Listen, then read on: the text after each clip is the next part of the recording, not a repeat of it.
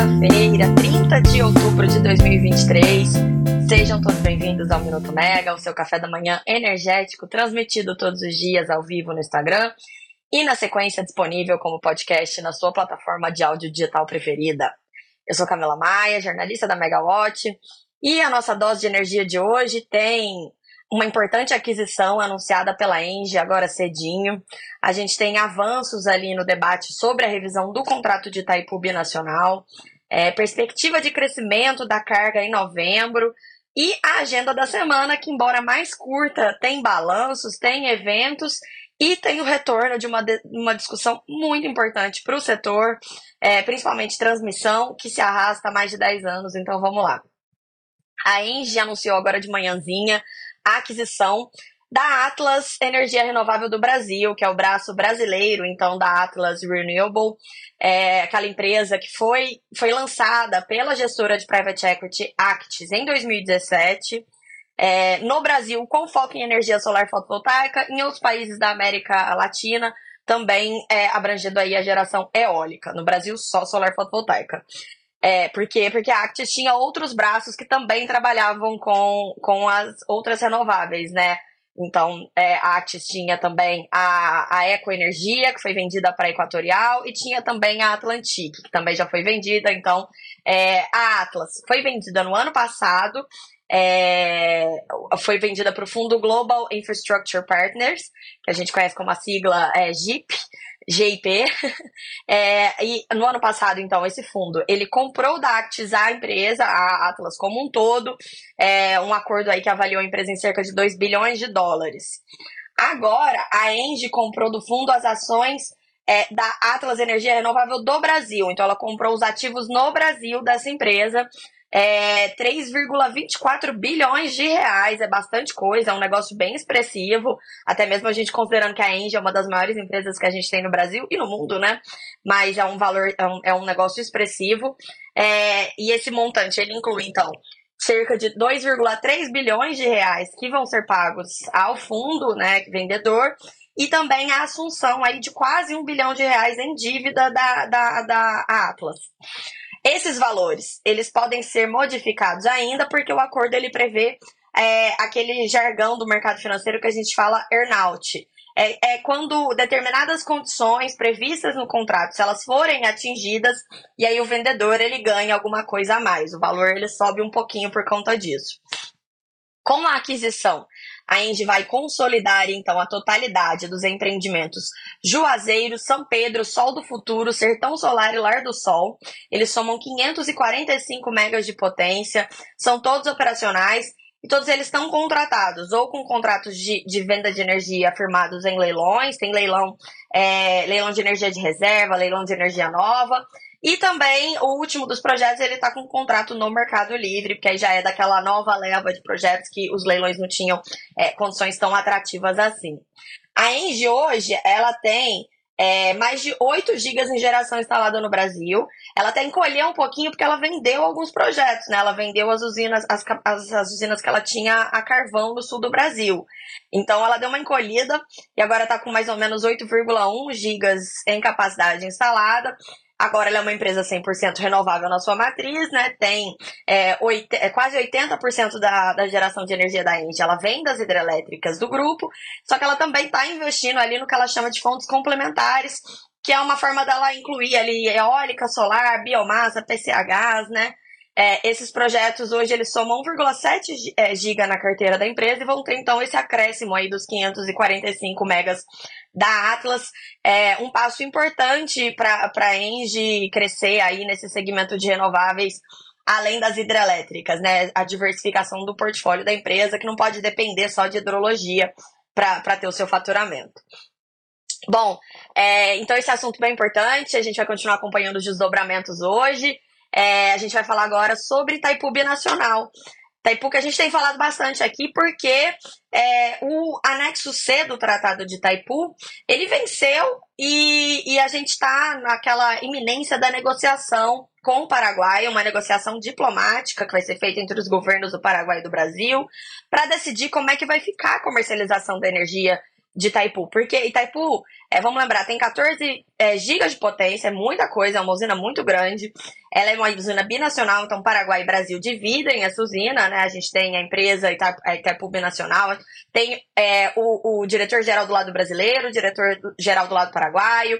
É, as questões são sempre discutidas aí no âmbito diplomático, é, por, por conta até da existência desse tratado internacional, né?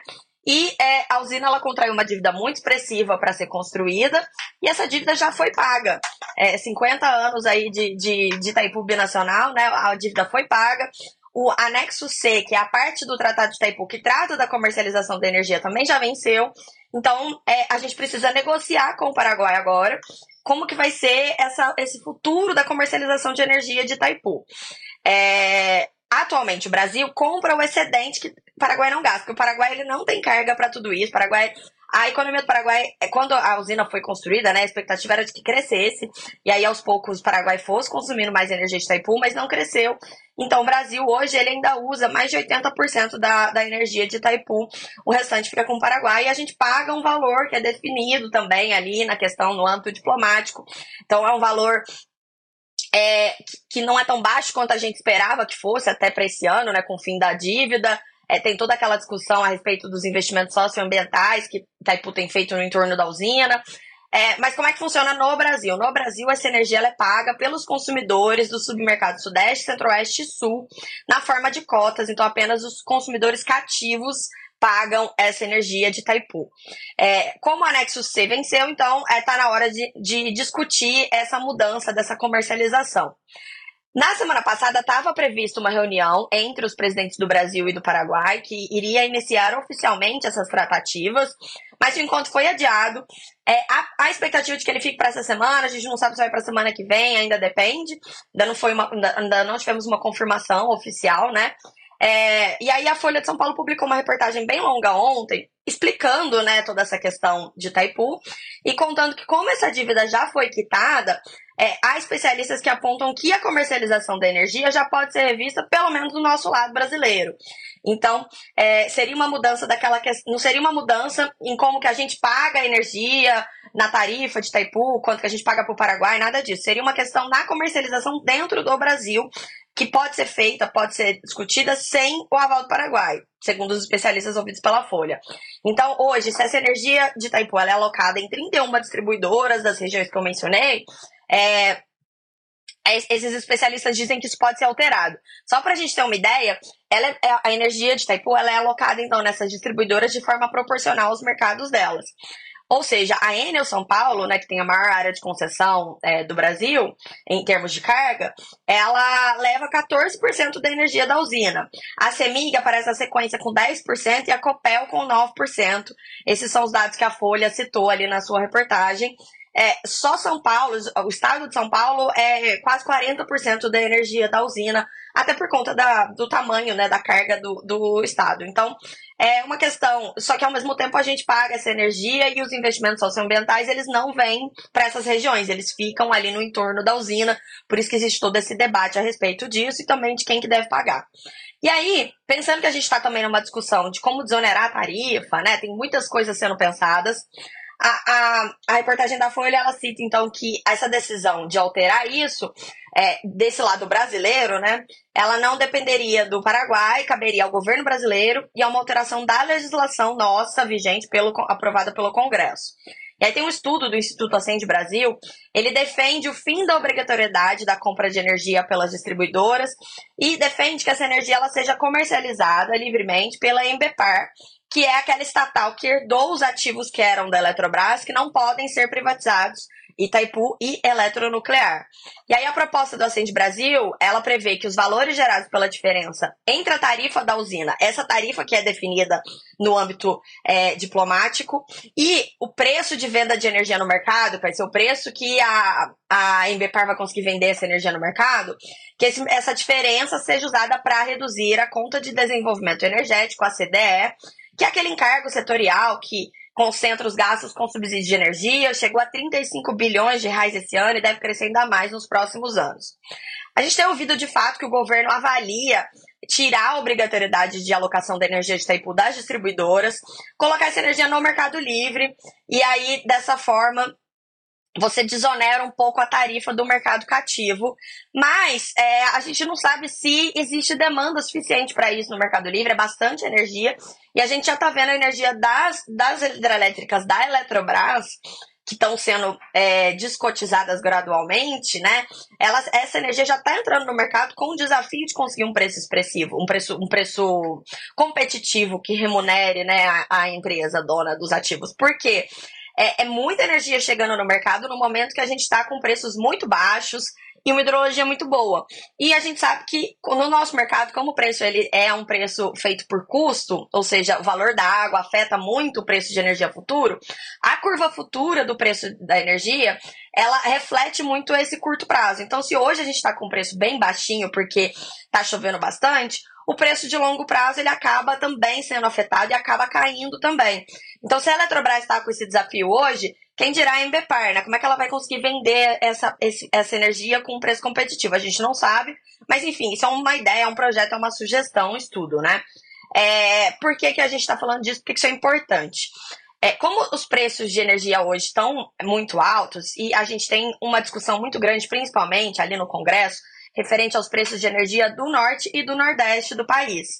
É, o norte e o nordeste eles têm tarifas estruturalmente mais caras que a do restante do Brasil e uma tendência de subir ainda mais, porque essas usinas, essas distribuidoras, aliás, desculpa, dessas regiões, elas foram privatizadas, elas eram é, tinham serviços bem precários ali, né, embaixo da Eletrobras. E aí a lógica da distribuição é: eu faço investimento, esse investimento depois vira remuneração para mim. Então eu invisto na minha base de ativos e depois vai virar tarifa. E as distâncias são muito longas, os investimentos na, na, nessas regiões são muito expressivos. Então, logo, a tarifa tende a ficar ainda mais alta. E a gente está vendo os reajustes tarifários lá muito altos. Aí a gente tem outra questão, outro movimento grande que acontece em paralelo, outro debate, que é referente à forma que a CDE paga. Porque historicamente a CDE ela era paga de forma desigual é, no país, né? O Sul e o Sudeste pagavam uma proporção maior do que o Norte e o Nordeste. E aí, lá em 2016, 2017, teve uma mudança na legislação que determinou que gradualmente a CDE seria igualmente paga por todo mundo, porque a ideia era é, igualar isso e de uma forma é, competitiva, né? Que todos pagassem o subsídio da mesma forma, até porque são regiões que é, usufruem bastante desses subsídios. Só que como a gente está com toda essa questão, esse desequilíbrio tarifário hoje, e o aumento no Norte e Nordeste mais expressivo do que no resto do país, é, até a gente agora passando por seca no Norte, né, tudo isso acontecendo, tem esse debate para voltar a CDE como era antes.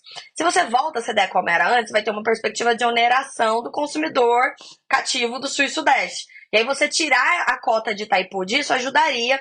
E tudo isso são, são muitos elementos que estão sendo discutidos. A gente ouve muito falar, né? É, é, é um xadrez aí que está sendo é, travado pelo, pelo governo e pelos órgãos de planejamento para tentar resolver a questão da tarifa, tentar melhorar a situação, é, sem ser injusto e sem tirar de um e onerar excessivamente o outro. Então a gente sabe que nada disso vai ser fácil, essa discussão nunca vai ser simples. Você tirar Itaipu é, do mercado cativo para pôr no livre também vai ter uma resistência do mercado livre, que não vai querer pagar um, um valor mais alto. Tem tudo isso acontecendo, né? Por isso que a gente acompanha esse assunto com bastante atenção aqui na Megawatt. Falando em consumo de energia, o INS atualizou as projeções na semana passada. A carga de novembro ela deve crescer 7,6% na comparação anual. Maior crescimento vai ser no norte, 14,1%. Ali a gente tem uma questão conjuntural de retorno de, de um consumidor livre grande, mas também a questão da temperatura, né? No Nordeste, a questão da temperatura é bem importante, 9,7% a projeção de crescimento da carga lá. Essas temperaturas contribuem e a boa notícia é que a água armazenada dos reservatórios das hidrelétricas do país deve continuar em patamares confortáveis, exceto na região norte, onde a gente continua ali com uma crise hídrica. É, a gente fica de olho no PLD, mesmo, mesmo com a situação confortável dos reservatórios, né? Porque o preço de energia do mercado de curto prazo ele tem descolado do piso nos horários de pico. Isso até aconteceu hoje. Hoje também o preço vai descolar um pouquinho no horário de pico. É, isso é sempre tem sido, né, nos últimos dias, nos últimos meses, na verdade, quando isso acontece, uma combinação do efeito aumento da carga, quase sempre por conta da temperatura, e é, saída de algumas usinas. Então a gente tem ou restrição hídrica, alguma coisa, restrição de transmissão. A gente está tendo essa semana a, a, combinação das paradas das usinas nucleares Angra 1 e Angra 2. Angra 2 já estava parada, já faz um mês. Angra 1 agora parou também para manutenção, né? Na semana passada o ONS até comentou sobre isso na reunião do PMO, falou que isso não significaria um problema para a operação em termos de, de escassez de recursos, porque a gente tem recursos para ser usado, a gente tem termoelétricas para despachar. A questão é o preço disso. Bom, falando nisso, hoje a Câmara de Comercialização de Energia Elétrica, a CCE, ela vai fazer mais um encontro do PLD, acontece hoje às 15 horas, é virtual esse encontro, e aí eles discutem tecnicamente o comportamento do PLD, as metodologias de cálculo, todas as premissas que têm levado aos valores que a gente está vendo. Esse assunto é muito importante porque os modelos é, dos agentes não estão conseguindo pegar esses aumentos assim dos preços, né? A gente está tendo é, alguns movimentos estão pegando o mercado de surpresa. Então, essa, esse, esses encontros com a CCE são bem importantes para o pessoal se preparar, né? Entender o que, como que a CCE está vendo, como está rodando o modelo, para poder também fazer aí as suas projeções de preço de energia.